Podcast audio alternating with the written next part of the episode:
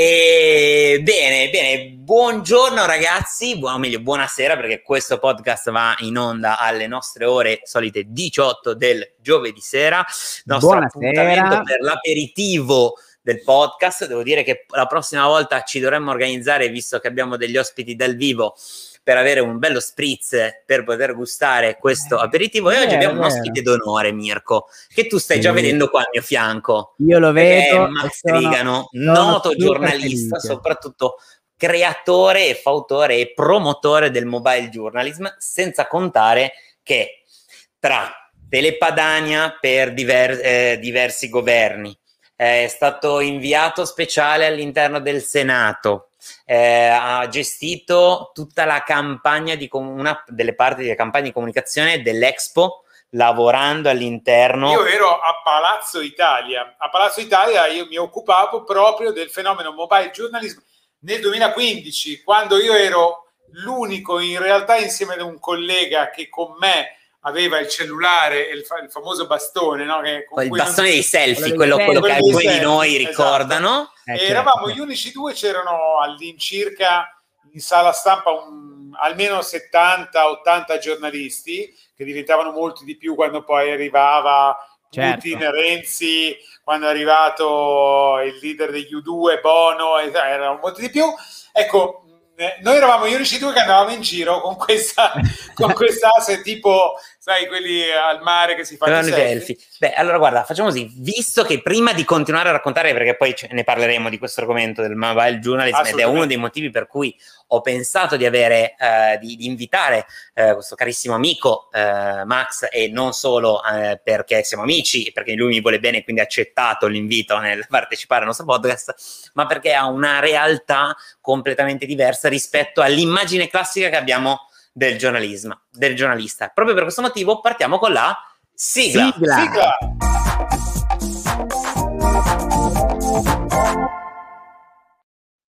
Bene, ma io sono, l'ho già detto, però io sono felice di avere Max, perché, allora, vabbè, per chi ci ascolta avete sentito un po' il curriculum di Max, ma non sapete la cosa più bella di lui, cioè che è un entusiasta di natura, cioè è una di quelle persone che quando ci parli ti carica ed è fantastico, perché quando ricopri determinati ruoli, non so, noi, eh, Dario, l'abbiamo avuto i formatori, abbiamo avuto, insomma, gente entusiasta perché fa un tipo di lavoro che, che ti immagini come il grande entusiasta, Invece Max è il giornalista entusiasta, che tendenzialmente invece il giornalista hai l'immagine di quello che è molto fermo, quello che bravo, è bravo, è, è, verissimo. Poi il giornalista di solito è triste, cupo. Eh sì, un po' c'è La posizione del giornalista è questa. è vero, è vero. È appoggiato su una scrivania che ti guarda in modo crucciato, un esatto. tantinello incazzato, tendenzialmente malfidente e generalmente arrabbiato col mondo. Sì, perché sta per inondarti di negatività con tutte le cose negative. Ma questo nasce perché il giornalismo praticamente si fonda sulle famose eh, 5S sesso, sangue, soldi, sport e spettacolo. Eh, ora io pensavo sesso, sangue, soldi. 5 W pensavo io. Mediamente. Io stavo pensando che avrei detto le no, 5 W invece no, le 5S le 5S Questa... Eh beh, perché ragazzi, è vero, in è Italia vero, noi partiamo innanzitutto dalle 5S, poi ci sono le 5W in inglese, ma in Italia sesso, sangue, soldi, sport e spettacolo, soltanto gli ultimi due hanno diciamo tendenzialmente un aspetto anche positivo, ma noi giornalisti riusciamo a parlare negativamente anche dello sport e dello spettacolo perché prendete la Lega, la Super Lega di adesso, ah, si fa nient'altro che dire hanno tradito hanno fa- e quindi ti arriva una montagna di negatività. Infatti il telegiornale è una delle parentesi più triste, più tristi che ci sono della giornata, no? Perché ti inondano solo di negatività. Solo verso la fine arriva qualcosa ogni tanto di positivo. Altrimenti sì. sono soltanto cose brutte. È chiaro che a un certo punto uno dice basta, cioè, mi guardo un telefilm, guardo un film o vado sui social. Tanto è vero che oggi noi, noi giornalisti sappiamo che comunque noi siamo obsoleti, cioè, ormai siamo vecchi, nel senso che la comunicazione si fa sui social, non si fa in televisione. La televisione ormai è uno strumento che viene guardato da chi ha più di 30-40 anni.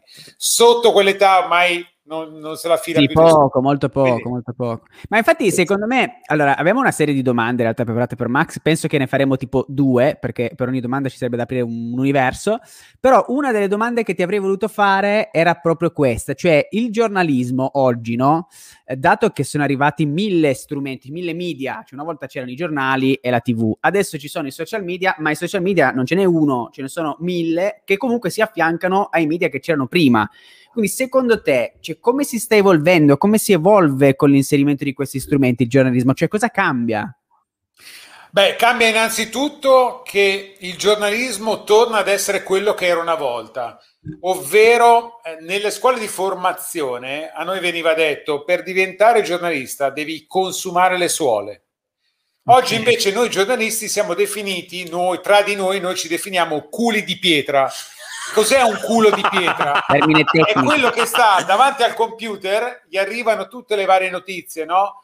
Eh, attraverso le agenzie, ma non tutti hanno le agenzie perché le agenzie costano, quindi attraverso i, i- i social network oppure attraverso il web, d'accordo? Certo, certo. ma mh, non va più a verificare la fonte delle notizie. Infatti, perché la gran parte eh, delle notizie spesso sono delle verità parziali oppure delle parziali vaccate? Perché la notizia non viene verificata. Per cui di un solo fatto, chi ha l'attendibilità per parlarne con un minimo di credibilità? Colui il quale almeno sul posto c'era.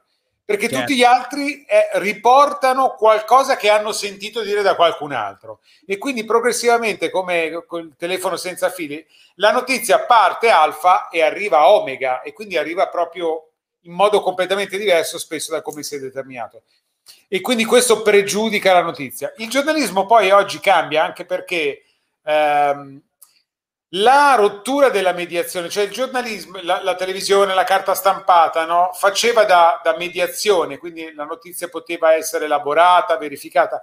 Oggi invece purtroppo, e per fortuna su un altro aspetto, eh, la notizia arriva in modo immediato. Per cui il grande vantaggio che noi abbiamo oggi è che eh, un fatto nel volgere di pochissimi minuti diventa istantaneo, immediatamente disponibile. Per cui cosa accade? Che con un semplice cellulare, con questo aggeggino qua, che cosa fai? Foto, video in tempo istantaneo e quindi quello che prima richiedeva tempo, vi faccio un esempio, io vent'anni fa lavoravo col sistema analogico, quindi Certo. Uscivo con la troupe, arrivavo, mettete, oggi c'è stato un suicidio eh, a Milano, una ragazza si è buttata sotto la metropolitana Gor- tra Gorla, credo, e eh, Sesto San Giovanni, anzi all'altezza di Sesto San Giovanni, ed è stata chiusa eh, la, la metropolitana da Sesto a Gorla. Quindi siamo Certo. sulla linea 1 eh, della la linea rossa di Milano. Ora, una volta sarebbe uscita la troupe, arrivava, c'era il fonico, l'audio, il giornalista, il microfono, le riprese, l'operatore che riprendeva, poi le immagini dovevano arrivare in ufficio. Quindi come minimo c'erano almeno quattro persone che stavano lavorando quattro per fare quel persone che servizio. lavoravano, poi il giornalista scaricava le immagini sul proprio computer e le dava al montatore, che era persona diversa dal giornalista. Il montatore doveva prelevare le immagini, permettere al giornalista di scrivere il pezzo che raccontasse e poi Certo. speakerava col suo bel microfono. A quel punto, una volta che avevi la traccia audio, ci potevi montare sopra la traccia video. Ben, be- bel lavoro, diciamo. Un servizio ci volevano tre ore, tre ore come minimo, Certo. se non quattro. Di E lavoro... lavorando proprio E come lavorando data- con una certa come- velocità. Certo, certo. Oggi io quando mi arriva, quando mi arrivano, cioè quando io arrivo sul posto in tempo reale con questo aggeggino qua, io cosa faccio? Faccio il video immediatamente, scrivo istantaneamente il pezzo, speakero istantaneamente, quindi prendo il video, ho già le immagini, ci faccio uno speakerato sopra, ci metto il sottopancia nel volgere di 15 minuti, il pezzo è già online, già caricato, fatto, servito, eh, pronto da essere pubblicato sulle piattaforme online. Ancora più in real time. Esatto, è quasi in real time, quindi capisci che l'informazione è radicalmente cambiata. Ora qui Anche perché c'è una facilità di, uti- di reperire e di acquisire quell'informazione che già solo quattro anni fa non c'era. Basta solo pensare al fatto che quattro anni fa, cinque anni fa, noi avevamo tutti uno smartphone, comunque i primi, ma la facilità con la quale ti collegavi a internet per poter entrare, non avevi così tanti giga per poterti collegare, cioè la connessione era Mol, molto limitata. Molto più difficile. Tu entravi, mm. però non era così cioè, facile. Per, noi il problema, per me all'inizio, quando io ho cominciato come mobile journalist, eh, allora il mobile journalist ho cominciato a farlo nel 2015, 2014 più esattamente. Ok pioniere. A Milano sono stato il primo, ok? Eh, ma infatti mi chiedevo ma anche uno dei primi in Italia. Ce ne saranno perché, stati perché tanti. Milano ehm, è stata una fucina di nuove esperienze. Certo. E quindi io uh, un po' come un marziano arrivavo alle conferenze stampa, ma anche quelle col presidente del consiglio, quelle col presidente di Confindustria, quelle col calciatore famoso, cioè, erano tutti con la telecamera o con la telecamera piccola magari, certo, col certo. microfono, io arrivavo col cellulare e tutti mi guardavano e dicevano questo è matto. E mi ricordo che i giornalisti, i, i, giornalisti soprattutto i, i um, eh, quelli della RAI in modo particolare, che avevano quelli che io chiamavo il mammozzone, cioè la eh, telecamera da 80 kg sulla spalla, Fantastico. quando ti vedevano arrivare con, con la G, tu gli mettevi il, davanti il, ehm, il, il, bastone praticamente, e quindi li superavi, questi si incazzavano come iene. Eh sì, perché... Alcuni dicevano, oh, oh, che cacchio, oh, fuori, fuori, sì, sì, fuori. Sì, E, e uno diceva, sto facendo il tuo stesso lavoro. Certo, non era certo. accettato. I, mi ricordo ancora, 2015. Comprensibile in quel momento, probabilmente. Nel 2015 um, noi avevamo il presidente del consiglio, ai tempi era Renzi, se non ricordo sì. male, e, ehm, ed era anche presidente della Commissione europea, quindi lui da presidente faceva tutte le riunioni con tutti i vari leader europei, c'era la Merkel, Putin, eh, tutta questa, a Milano. Okay. E mi ricordo che durante una conferenza stampa si faceva in fiera su un palco con tutte le guardie del corpo che ti, ti puntavano la pistola. Noi, ognuno, cosa aveva? La propria giraffa, quindi un, um, anche i giornalisti, quelli delle grandi televisioni, avevano il microfono e telecamera a 3-4 metri, 5 o 6 anche Ovviamente. dalla persona che parlava sulla pedana di fronte. E poi aveva questa giraffa da 3 metri che veniva messa praticamente sotto la bocca del parlamentare o del eh. leader politico che parlava. Ecco, poi c'erano tutti con questi microfoni poi c'ero io con una specie di giraffa che arrivava un selfie stick? I, i, primi, i primi selfie lunghi due metri e mezzo che io mettevo davanti alle telecamere si incazzavano tutti no? tanto vero che uh, i, i, primi giornalisti a chiedermi tu chi sei, cosa fai? Che ci fai qui? Fu la televisione russa che mi dissero ah da Svedania, eh, Tovaric, da, da, dove vieni? Che... E io gli spiegai come lavoravo con questa tecnologia.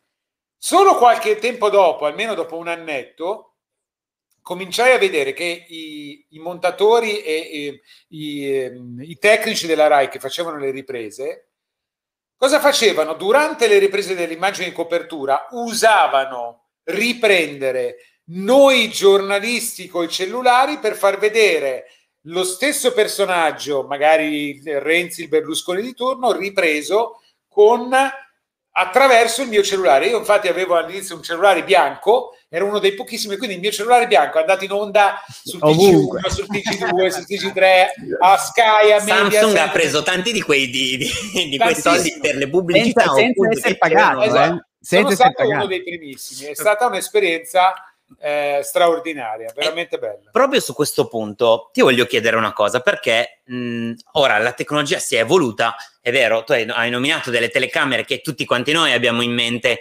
l'immagine del cameraman con la mega telecamera a spalla, che veramente...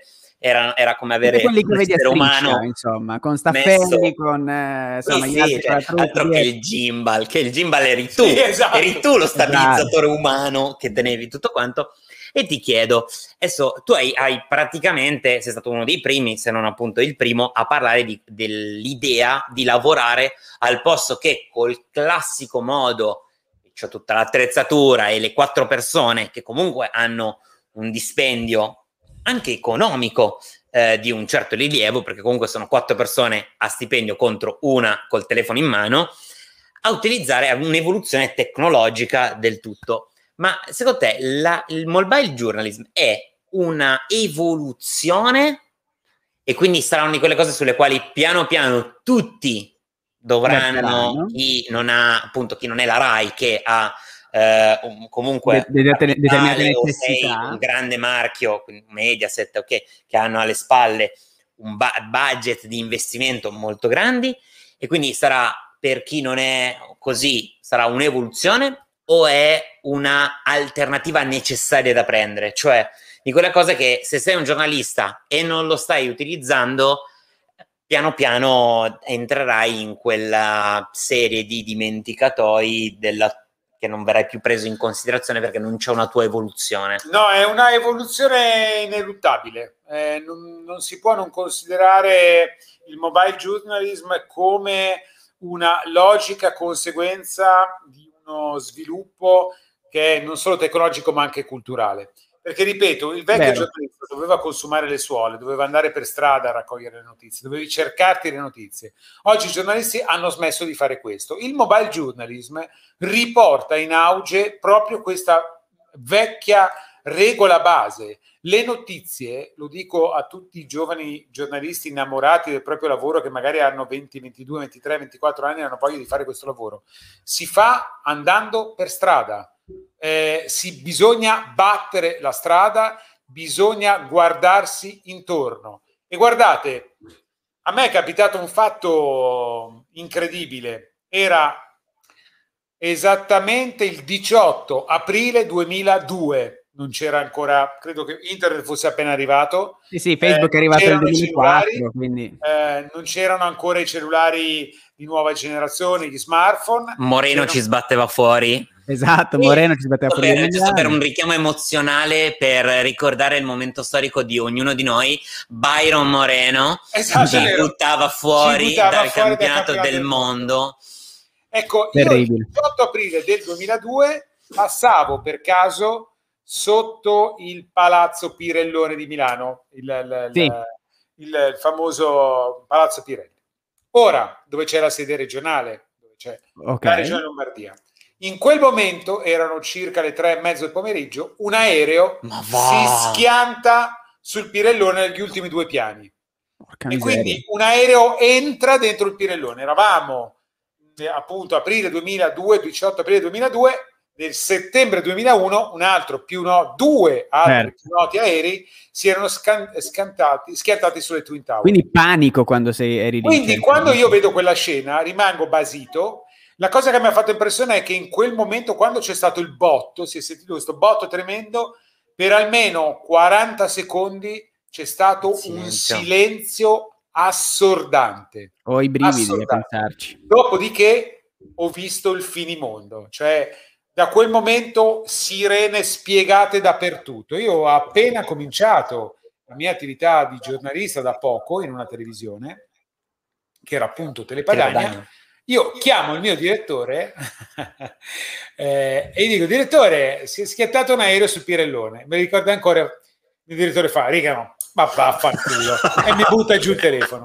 Allora io no, richiamo anche perché giustamente internet non c'era quindi non potevi controllare esatto. questa notizia. allora, richiamo il mio direttore e dico direttore guardi sulla fiducia non si fidi di me però metta sul TG3 perché eh, c'è già una diretta.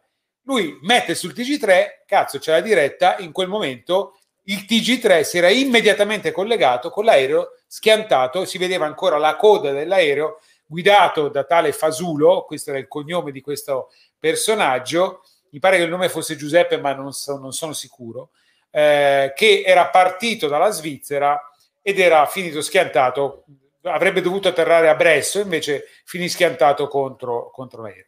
Ecco, in quel momento io quando chiamai il direttore mi disse Rigano fermo dove sei. Dico guarda direttore non penso di muovermi. Non ri- e feci una, diretta, feci una diretta per oh, 6, 7, 8 ore ma insomma finì mai. È la mia prima diretta io non avevo l'operatore non c'era un operatore non, non potevi collegarti certo. via Facebook non c'era niente. Certo, certo. quindi la prima diretta l'abbiamo fatta al telefono. Immagine collegamento fissa, telefonico. collegamento telefonico immagine certo. fissa dello schia- della foto con lo schianto e io in diretta che raccontavo quello che succedeva. E la foto dello schianto gli avevi mandata? Gliel'avevo... No, in realtà loro l'avevano presa da qualche altra, da qualche altra parte. Io okay, non ero riuscito no, a mandargli sto, sto pensando nel 2002 e dico forse avevo uno smart, forse c'erano già gli smartphone con la macchina fotografica. No, no, no, no. no. Io cioè, avevo cioè, era, mh, sarà cellulare, stato 2006, 2008. Fare pubblicità. Era, sì, un Nokia, vabbè, guarda, era un Nokia piccolissimo, quindi sai di quelli pesavano sì, anche. Sì, sì, sì, quindi, insomma, un cellulare eh, di Comunque, seconda generazione a tutti gli effetti. È una, roba, è una, roba, che oggi in effetti non si vede più perché qualsiasi tragedia avvenga, qualsiasi avvenimento, ci sono le immagini in tempo reale. Perché in tempo reale, sì, sì, sì, sì. Tanto, che, tanto che addirittura proprio sugli eventi cruenti, Facebook per esempio, nel momento in cui vengono messe fuori delle immagini che sono troppo forti dal punto di vista, visto che c'è una facilità di condivisione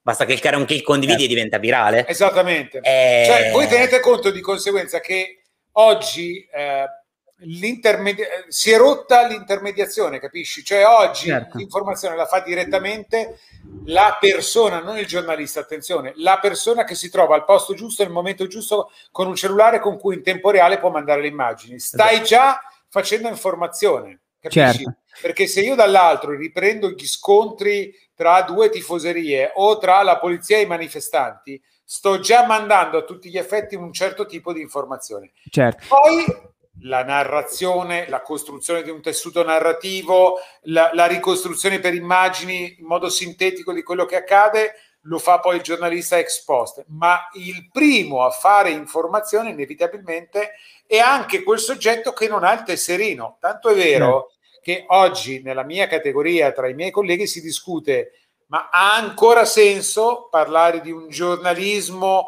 con le categorie del Novecento? Perché certo. il giornalismo oggi lo può fare anche un ragazzino di 15-16 anni. Eh, certo. Eh, basta avere un blog, basta che poi scrivere hai un blog, certo. hai un cellulare. Guardate, a Roma ci sono due noti ragazzi, uno in realtà è over 50, anche di più forse, l'altro ragazzo di 17-18 anni, adesso ne avrà una ventina, che si mettono dietro le telecamere e seguono ah, sì, sì, beh, certo. uno è uno con i capelli rossi l'altro invece è uno Biondo. che mette con la penna dietro c'ha una sì, cinquantina sì. d'anni stempiato allora io ho conosciuto entrambi a Roma quando sono ah, andato ah, a fare okay. dei servizi e loro eh, l'hanno cominciato per, perché per emulazione avevano visto il famoso Paolini che si metteva dietro le persone famose faceva i gestacci e il, la regia doveva stringere il sulla faccia del giornalista per non, per non prendere Paolini che dietro faceva i segnali. Questi cosa hanno fatto? L'hanno fatto diventare una professione. Così è accaduto che a un certo punto, siccome loro erano tutto il giorno, tutti i giorni, davanti a Palazzo Chigi o davanti al, parla- al Parlamento, a, ri- a, farsi riprendere per farsi vedere dalle telecamere, a un certo punto alcune agenzie gli hanno detto, beh, visto che siete lì, vi diamo il cellulare, lavorate per noi. Certo. Perché è chiaro che tu con un cellulare mandi le foto, le immagini, basta avere un, ma neanche ormai non c'è neanche più bisogno di un microfono direzionale.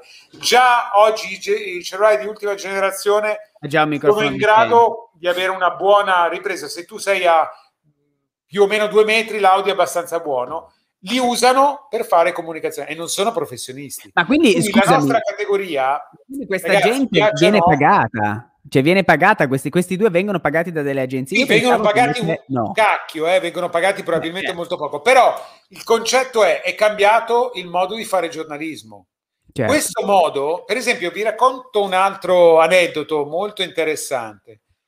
Ero a Expo, un giorno arriva Beppe Bergomi, l'ex capitano dell'Inter, no? dell'Inter dei e Bergomi così in un momento in cui siamo lì, con, stiamo facendo un'intervista, tutto sommato niente di che, eh? cioè, ma un'intervista sul, sul, calcio, sullo sport, a un certo punto lui dice, no, a proposito di, di doping, in effetti noi dell'Inter prendavamo fa- dei farmaci eh, che erano farmaci per il cuore che servivano a, a rendere migliori le performance di noi calciatori.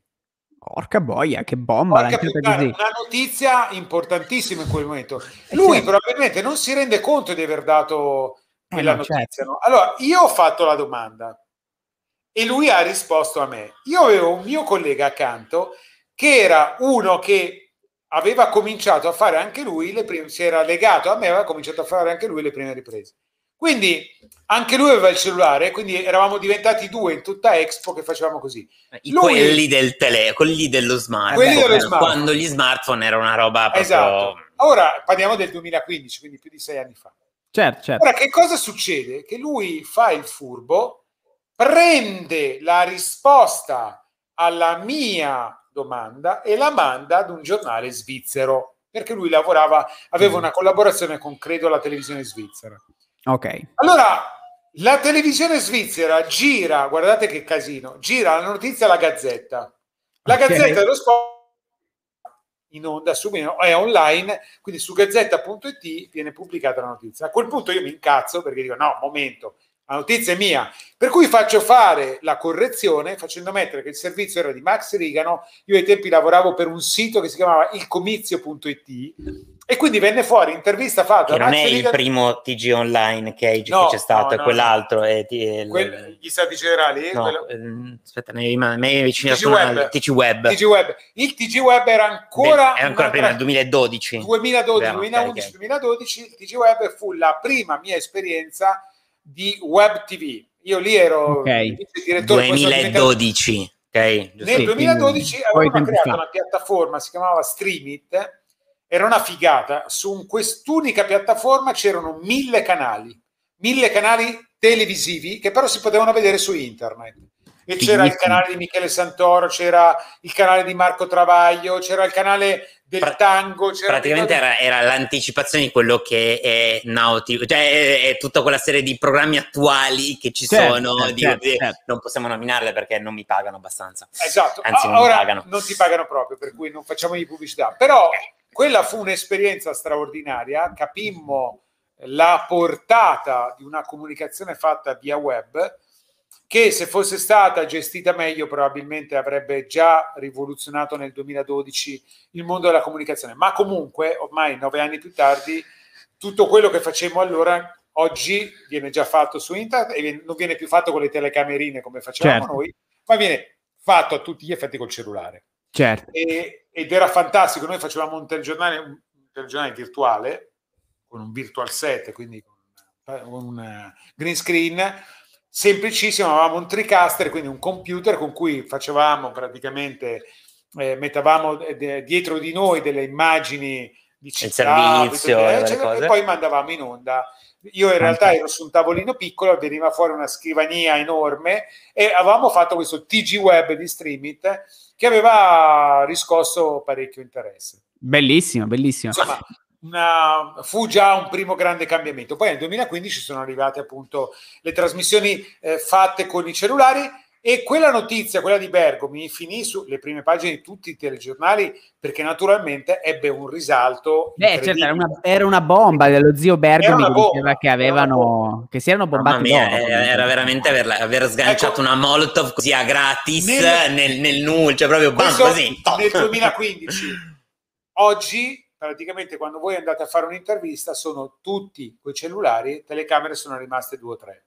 Eh, fantastico, fantastico. Mh, mm, oggi ci sono molti colleghi che usano eh, quelle macchine fotografiche molto particolari, quella, tipo, eh, le, tipo le mirrorless, tipo esatto. piccoline, insomma, sono, un'altra definizione. sono degli upgrade, però sono una cosa un po' diversa, perché tu quelle immagini devi comunque poi scaricarle su una scheda, metterla sul computer, invece quando tu ce l'hai qua, è in più veloce. tempo reale, io ti certo. giro Ma la certo. notizia in modo immediato e quindi certo. questo cambia tutto. Eh beh, chiaro, chiaro, chiaro. Ma allora, io, io vorrei fare una domanda, Max, però Dario dimmi se... No, no, vai, vai, guarda, allora, io ne ho una che, visto che stiamo parlando del giornalismo, ma Max, eh. perché? Perché tu hai scelto, che, che comunque, eh, adesso io penso, vabbè, tra tutte le professioni in questo mondo, il giornalista, secondo me, fa parte di quella serie di categorie un po' particolari, comunque molto delicate, perché se tu dici la tua, comunque stai influenzando una serie di persone, quindi hai una responsabilità nel modo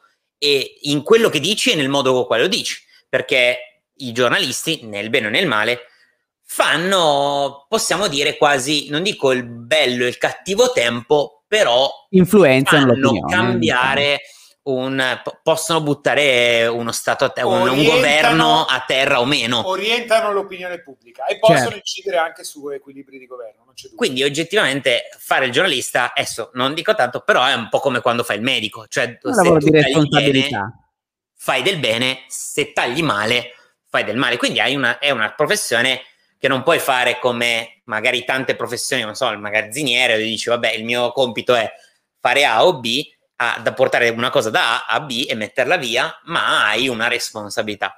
In tutto questo, perché hai scelto tra tutte le professioni in questo mondo che esistono di fare il giornalista? Guarda, soprattutto perché credo che magari questo video potrà venire a contatto con delle persone che attualmente sono in crescita e non hanno ben chiaro cosa vogliono fare nella vita e magari hanno quest'idea del beh, sarebbe bello fare il giornalista e quindi cioè, allora, la mia passione nasce, me lo ricordo perfettamente, nel 1976. Io avevo sei anni, la mia maestra con la mia classe ci porta in Piazza Carbonari a Milano, dove c'era e c'è ancora oggi la sede del giornale L'Avvenire. Bello. Io entro al giornale L'Avvenire, visito il giornale e quando esco vado dalla mia maestra e gli dico maestra io da grande farò il giornalista perché ah, bello, è esattamente quello che io voglio fare eh, sai quando entri in un posto e dici questa è casa mia? Ecco, sì, sì. io ho sentito questa immediata passione per il giornalismo e mi considero un uomo fortunatissimo perché posso fare il mestiere che mi piace, quindi io posso lavorare anche 18 ore al giorno, non sento la fatica perché per me fare il giornalista è un divertimento. Quindi ehm, mi pagano per parlare, per fare domande, mi pagano a anche, scomode. a volte anche per rompere, per rompere le scatole, mi pagano per rompere i coglioni un giro. Insomma. piacevole, a me piace moltissimo.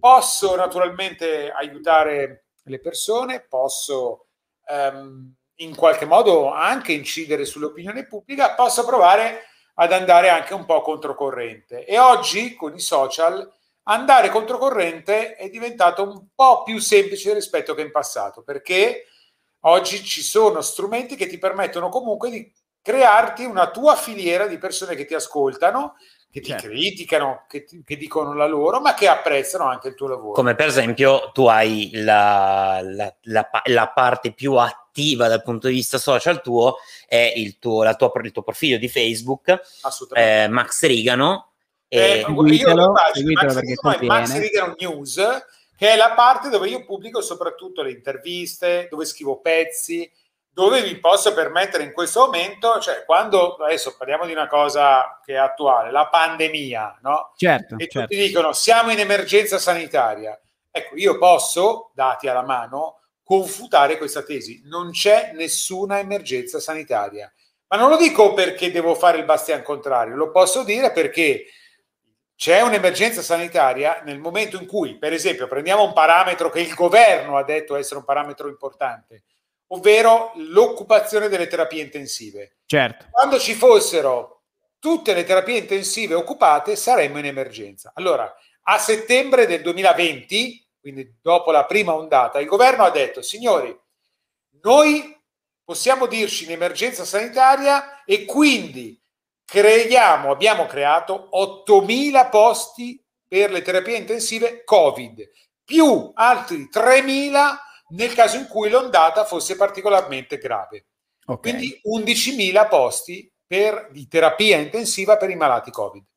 Ora, alla fine di marzo, primi giorni di aprile 2021, quindi adesso praticamente occupati, cioè la, il punto più alto dell'occupazione dei posti in terapia intensiva per il Covid in Italia sono stati 3.700. Cioè vuol dire che su 8.000 che il governo aveva previsto di mettere a disposizione per i malati Covid, vuol dire che nel momento peggiore della stagione, nel momento in cui sono stati più, più, è stato più alto il numero dei malati, noi abbiamo, eh, siamo arrivati ad avere 3.700 persone in terapia intensiva, cioè 4.300 terapie intensive erano vuote. Okay? ok? Ora, quando tu lo scrivi, lo pubblichi, intervisti le persone, incalzi quei medici o quelle persone, quei virologi che dicono che siamo in emergenza o incalzi il politico di turno che dice no, c'è l'emergenza. Poi prendi i numeri e dici scusi, ma se 3.700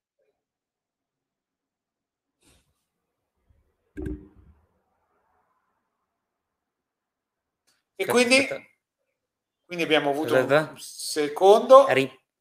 Ok. Aspettate che vi ho persi un attimino. Adesso vi sento, ma non vi vedo, vedo fermi. Ok, uh, io ti vedo e ti vedo muoverti okay, tranquillamente. Okay. Io, io, adesso vi sento perfettamente, però vi vedo fermi. Però okay, prima noi ti vediamo questo... perfettamente, quindi riprendiamo da. Allora, stavo dicendo prima che il Grande Fratello tentasse di bloccare questa notizia. Stavo dicendo, Grande Fratello, anche se a te non piace che io te lo dica, te lo dico lo stesso. Il governo aveva detto che a settembre avrebbe messo a disposizione 8.000 terapie intensive per i malati Covid. Sì. Eh, nel momento peggiore della stagione, aprile 2021, che aprile che non è ancora concluso, ma noi abbiamo avuto il punto più alto tra la fine di marzo e i primi giorni di aprile, il, il numero di persone in terapia intensive massimo che abbiamo avuto è stato di 3.700. Ecco, vuol dire che 4.300 terapie intensive sono rimaste libere.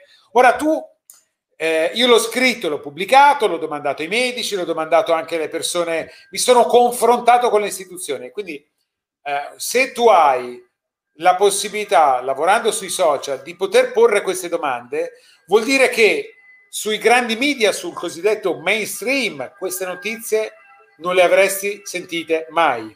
Certo. Sui social invece le puoi sentire. Ci stanno venendo a prendere. Ci stanno venendo a prendere. Però...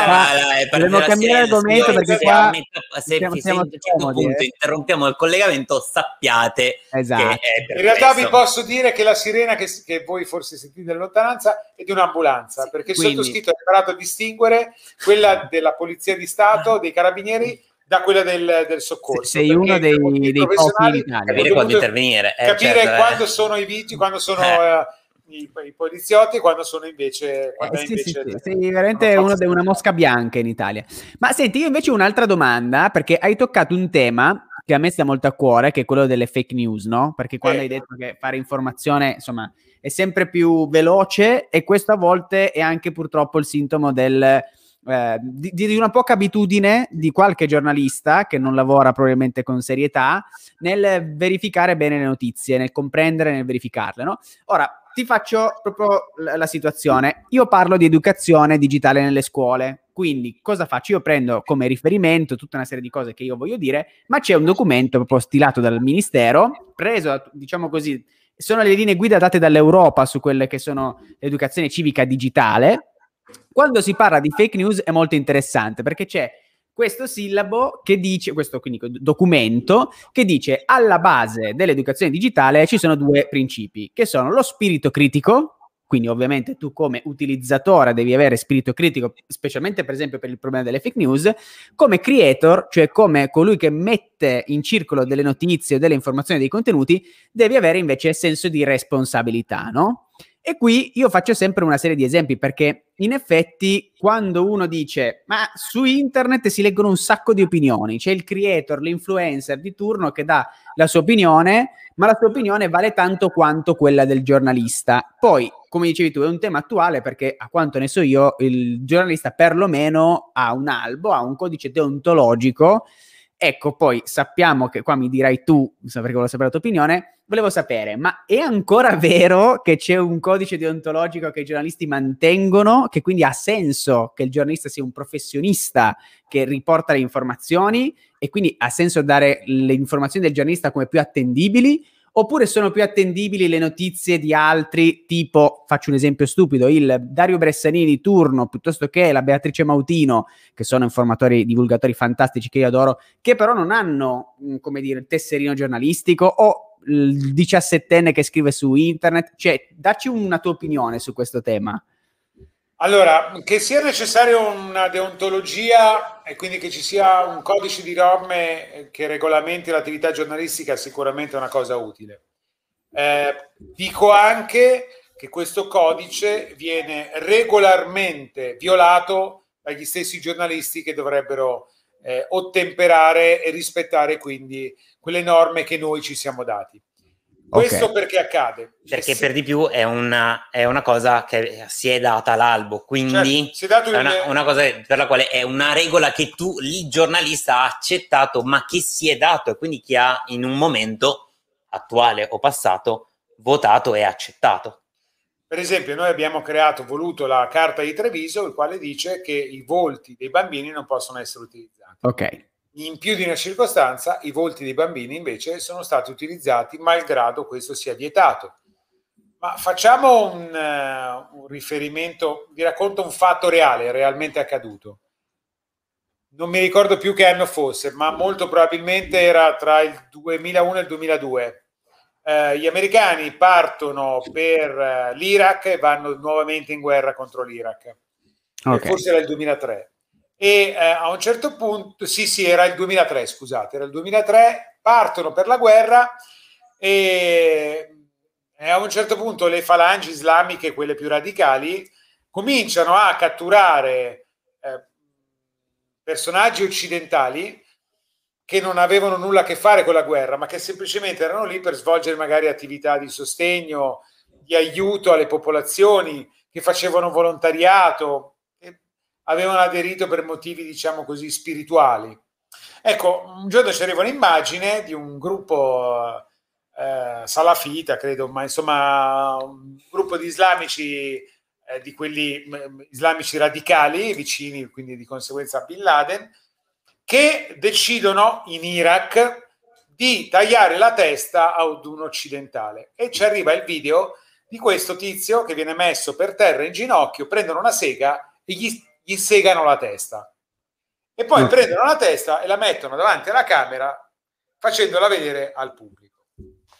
Allora, il mio direttore dice, la dobbiamo mandare in onda. Dico, ma caro direttore, te sei matto. Alle otto e mezzo noi mandiamo in onda un, una roba di questo genere, ma ci verremo massacrati perché eh, c'è certo. un divieto, cioè le immagini cruente a quell'ora non potevano essere mandate in onda. Qui c'erano due interessi diversi che però dovevano essere rispettati. Da un lato il dovere che abbiamo noi di rispettare la dignità umana certo. e quindi far vedere una decapitazione non è non, non andava in quella umana. direzione no, lì certo. però dall'altra il mio direttore diceva sì però noi dobbiamo anche informare che esistono soggetti che sono persone che fanno cose di questo genere. Ora, la, qui la, la questione diventava poi politica, perché certo. tu prendi eh, un gruppo di radicali islamici e, di, e, dici che tutti gli islamici sono così. Certo, non è chiaro. vero. Così sarebbe come dire che gli americani che sono andati a bombardare in Afghanistan dopo che c'erano state le Twin Tower dell'11 settembre 2001 hanno arbitrariamente deciso che secondo loro erano stati quelli dell'Afghanistan e sono andati a bombardare in Afghanistan. A quel punto si poteva sostenere che tutti i cattolici sono persone che buttano, sganciano le bombe e ammazzano persone innocenti. Certo. Capite? Il tema diventava estremamente delicato, la situazione era molto difficile in quel momento, il clima era molto teso e quindi bisognava avere buon senso e il buon senso spingeva a evitare di mandare in onda quelle immagini, come poi abbiamo deciso di fare. Chiaro, quindi diciamo che c'era Chiaro. l'etica e la morale che si affiancava a, alle regole, diciamo Noi abbiamo delle regole, dobbiamo eh, rispettare quelle regole. La nostra regola principale è dare le notizie, certo. però anche nel darle, anche la forma ha la sua importanza. Vi faccio Chiaro. un altro esempio. Le immagini, stiamo sui fatti di questi giorni. Le immagini di Beppe Grillo, che sì. va ieri in televisione, cioè meglio ancora, che fa un video sui social, che pubblica sui suoi social che ha una portata di un certo livello comunque. Esatto, enorme perché i, i, blog di Beppe Grillo sono, hanno milioni di followers. Tra i più in letti più, in Europa proprio. Esatto, in più lui è anche un leader politico, quindi qualunque cosa lui dica ha una ridondanza nazionale. Lui ieri gli parte l'embolo e quindi a un certo punto fa quelle dichiarazioni pesantissime in cui la sostanza del messaggio è questi ragazzi non hanno fatto nient'altro che divertirsi, hanno fatto sesso di gruppo, c'erano quattro ragazzi e una ragazza, la ragazza c'è stata. Sì. Questo è il messaggio che lui lancia, a fronte del fatto che questa ragazza invece, otto giorni dopo l'evento, è andata a denunciare uno stupro. Quindi lei sì. dice, io non ci sono mai stata, in realtà non ho mai accettato con, e non ho mai espresso un consenso per avere quei rapporti sessuali con questi quattro ragazzi e quindi io sono stata violentata. Ora, Beppe Grillo dice no, non è vero, lei c'è stata, la ragazza dice il contrario.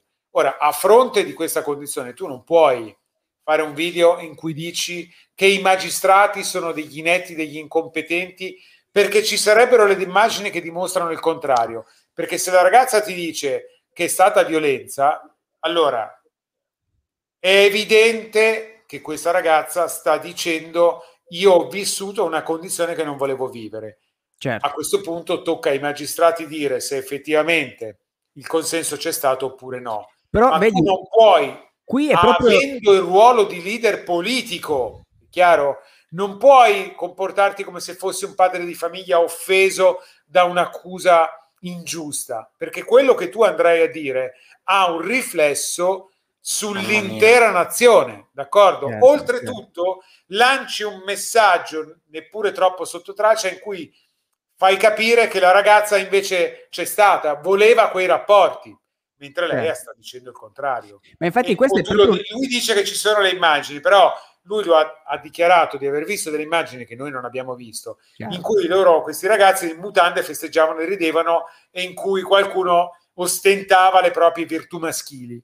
Ma questo non vuol dire che se tu ostenti il tuo pisello davanti a una telecamera automaticamente sia legittimo tutto quello che hai eventualmente fatto con, con, una ragazza, perché bisogna vedere se lei lo voleva davvero, bisogna capire certo. se aveva bevuto o no, se avevano bevuto certo. anche i ragazzi, ma questo devono certificarlo i magistrati. Esatto. Ma se esatto. tu fai un video così, questo video lo devi pubblicare oppure no?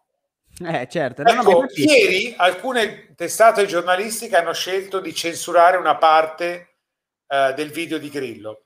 Altre invece lo hanno pubblicato integralmente perché tanto poi se vai sul sito di Grillo lo, puoi lo vedi integrale. Lo vedi certo. integrale, quindi a quel certo. punto lo, lo, fai, lo mandi in onda. Allora, è giusto darci delle regole? Sì, è giusto darci delle regole, è anche giusto interrogarci se e in che misura le regole che noi ci diamo debbano essere applicate a seconda di come la notizia viene portata. Es- altro esempio famoso, ve lo ricordate quel bambino morto sulle coste eh, turche eh, che aveva un golf rosso, era un bambino piccolo, eh, deceduto e sdraiato con il viso riverso per terra eh, sulla spiaggia in Turchia? Sì, ha fatto il giro del mondo quella foto. Esatto, quelle immagini sono state da un lato una testimonianza tremenda di che cosa sono questi viaggi alla, della speranza che vengono intrapresi da uomini e donne con i loro figli.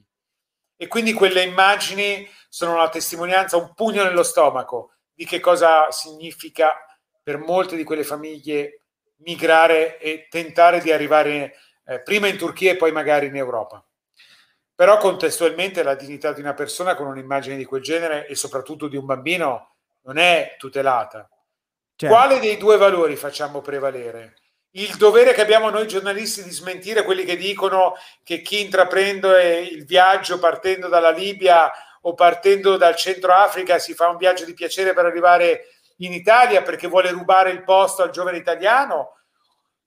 Oppure dobbiamo dare retta e rispettare quelle norme che dicono a qualunque costo, ma l'immagine di un bambino non può essere usata per fare informazione. Lì il dilemma si è posto e ha prevalso l'obbligo che abbiamo noi giornalisti di far vedere la verità. Certo, poi probabilmente nel caso va valutato a sé. una risposta. È, è molto difficile dare una risposta perché no, il, il tema è, è, complesso anche perché diciamo che come diciamo all'inizio essendo che il giornalismo poi è in grado di influenzare l'opinione pubblica poi si manifestano delle dinamiche molto particolari, no? come nel caso di Grillo, in cui sembra quasi che le immagini e l'opinione di qualcuno si vada a sostituire alla magistratura, no? Cioè, non sarebbe quello il luogo dove dover valutare. Il processo si è spostato dall'aula al pubblico. Esatto, Esatto, e questo è, è, terribile perché comunque poi da lì scaturiscono altre dinamiche dove qualcuno si vuole discolpare, qualcuno vuole accusare qualcuno, qualcun altro e quindi diventa veramente complesso. Sicuramente quello che penso, insomma, in termini di buon, buon utilizzo del, dello strumento digitale, noi dovremmo avere sicuramente spirito critico, cioè già solo l'interrogarsi sul fatto che sia corretto o meno penso che, sia un, penso che stiamo un passo avanti, perché tante volte se penso ai ragazzi con cui ho a che fare anche nelle scuole, tu magari hai 18 anni e 20 anni, sei un nativo digitale, quindi sei nato con questi strumenti, sei abituato a pensare che la realtà viene riportata real time, quindi l'opinione del, di quello che parla sui social è, è più autorevole del giornalista, perché è quella reale, ok? È quella senza filtri, e magari non ti rendi conto del fatto che invece devi avere spirito critico e magari valutare ogni caso a sé perché eh, ad esempio nel caso di Beppe Grillo leggevo oggi un post interessantissimo di, di, su un profilo di una ragazza che si chiama che al profilo si chiama Avvocati perché una, si chiama Katie ed è un avvocato ed è molto molto brava e riportava per esempio la notizia di Grillo dicendo eh, caspita però vedete qui eh, magari questa la verità non, nessuno sa nessuno la può giudicare perché questo spetta alle aule ma in realtà quello che si pensa è, è che Beppe Grillo è un padre che sta difendendo il figlio e magari non si vede quest'altra ragazza che eh, comunque dice sono stata stuprata e magari potrebbe aver avuto anche un ritardo nel dire quello che le è successo proprio per paura che il papà potente di, di una delle persone che era coinvolta magari non la, la mettesse sotto lo face, la facesse umiliata di nuovo, no? Questa ragazza adesso mm, volendo, già comunque l'esperienza è un'esperienza traumatica e tutti quanti, cioè nessuno può dire il contrario. Ma in più c'hai, hai uno che comunque ha una popolarità e una capacità di coinvolgere le masse che potenzialmente potrebbe mettere fuori la tua immagine certo, e certo. non è ma tra l'altro cioè. Beppe Grillo ha fatto la sua fortuna da un punto di vista politico dicendo il paese è corrotto, siamo dalla parte dei magistrati perché i magistrati devono fare pulizia. E adesso che lui ha un problema giudiziario dice i magistrati lavorano male, anzi lavorano talmente male che fanno passare mio figlio per uno stupratore, mio figlio uno stupratore non lo è. Il problema è che lui potrebbe anche avere ragione, eh? ragazzi, certo, potrebbe certo, anche essere certo. che poi alla fine quel ragazzo sia innocente e che la ragazza magari avendo capito che ci poteva speculare la famiglia, ha deciso di fare un'operazione per... Tutto può essere, per, non, lo, non lo possiamo essere, sapere Però noi. noi. in realtà non lo sappiamo, non possiamo certo. prendere delle posizioni precostituite. Il punto però vero è che lui Prima ha detto che i magistrati avevano sempre ragione e adesso ha rovesciato la piramide dicendo che i magistrati hanno torto. In realtà lui ha messo il dito nella piaga. La magistratura italiana per un caso di questo genere avrebbe dovuto convocare subito le parti. Se c'erano dei video, prenderli subito, il processo si doveva conc- concludere dopo sei mesi, massimo un anno. Sono passati due anni e lì la famiglia è ancora sulla graticola, tutte e due le famiglie, sia lei, eh, la famiglia di lei, sia la famiglia di Beppe Grillo. Ecco, in questo senso la magistratura dovrebbe accelerare i tempi, ma il problema è che noi abbiamo milioni di processi che non, non, si riesce a celebrare perché non abbiamo abbastanza personale, perché non abbiamo abbastanza strumenti, perché la macchina giudiziaria è ingrippata. Quindi abbiamo un problema nel che sistema non è, la, non è il magistrato il problema, ma è tutto il sistema che esatto. andrebbe esatto. completamente rivoluzionato. Però voi capite che questo tipo di informazione eh, insomma, um, così come si propone, diventa un problema perché da un lato abbiamo l'immediato effetto mediatico, cioè il Corriere della Sera, ieri io lo, lo, ho visto il video sul Corriere, boom, figurati certo. sul Corriere, ma anche su Repubblica, il Fatto Quotidiano, tutti appena hanno avuto il video l'hanno pubblicato perché tutti vanno a vederselo, Chiaro, lo vedono, certo. lo rivedono in serata ieri sera su tutte le principali trasmissioni tutti hanno rimandato il video perché fa ascolti, non c'è niente da fare. Sì, allora, sì, il problema dell'informazione qual è di conseguenza oggi? Noi giornalisti facciamo informazione o facciamo spettacolo? Abbiamo spettacolarizzato l'informazione. Allora, se l'informazione diventa spettacolo, non è più informazione, è spettacolo. È spettacolo, è intrattenimento. Allora, eh, è entertainment. Questo è il problema vero.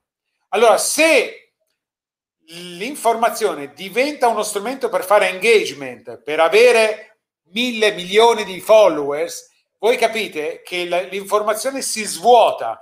Quindi Vero. tutto quello che dovrebbe essere informazione diventa spettacolo mm. e non hai più l'informazione. Quindi, qualunque cosa sia possibile fare per avere persone che facciano click, il famoso clickbait, viene pubblicato comunque senza verifiche, senza controlli e alla fine hai la produzione di fake news perché siccome tutto deve diventare real time, non controlli più niente, hai una roba, la butti là, anche se poi magari non è vero. Certo. Ci sono decine di casi che potremmo citare. E ecco. questo, questo, torna, secondo me, fa tornare centrale il tema dell'educazione civica digitale, cioè ricordarci che abbiamo un mondo virtuale che non è una roba fittizia, è un'estensione del mondo reale, ci sono persone reali con una morale vera, valori, ve- valori veri, e quindi bisogna una vita vera una vita vera e quindi bisogna essere persone responsabili anche in quella, quell'ambito lì. Non è che perché hai un profilo con un nome leggermente diverso dal tuo nome di battesimo ti puoi permettere di fare quello che vuoi. Non è tana libera tutti o anarchia sui social media. Sì, Devi però Mirko, io ti rovescio anche il discorso.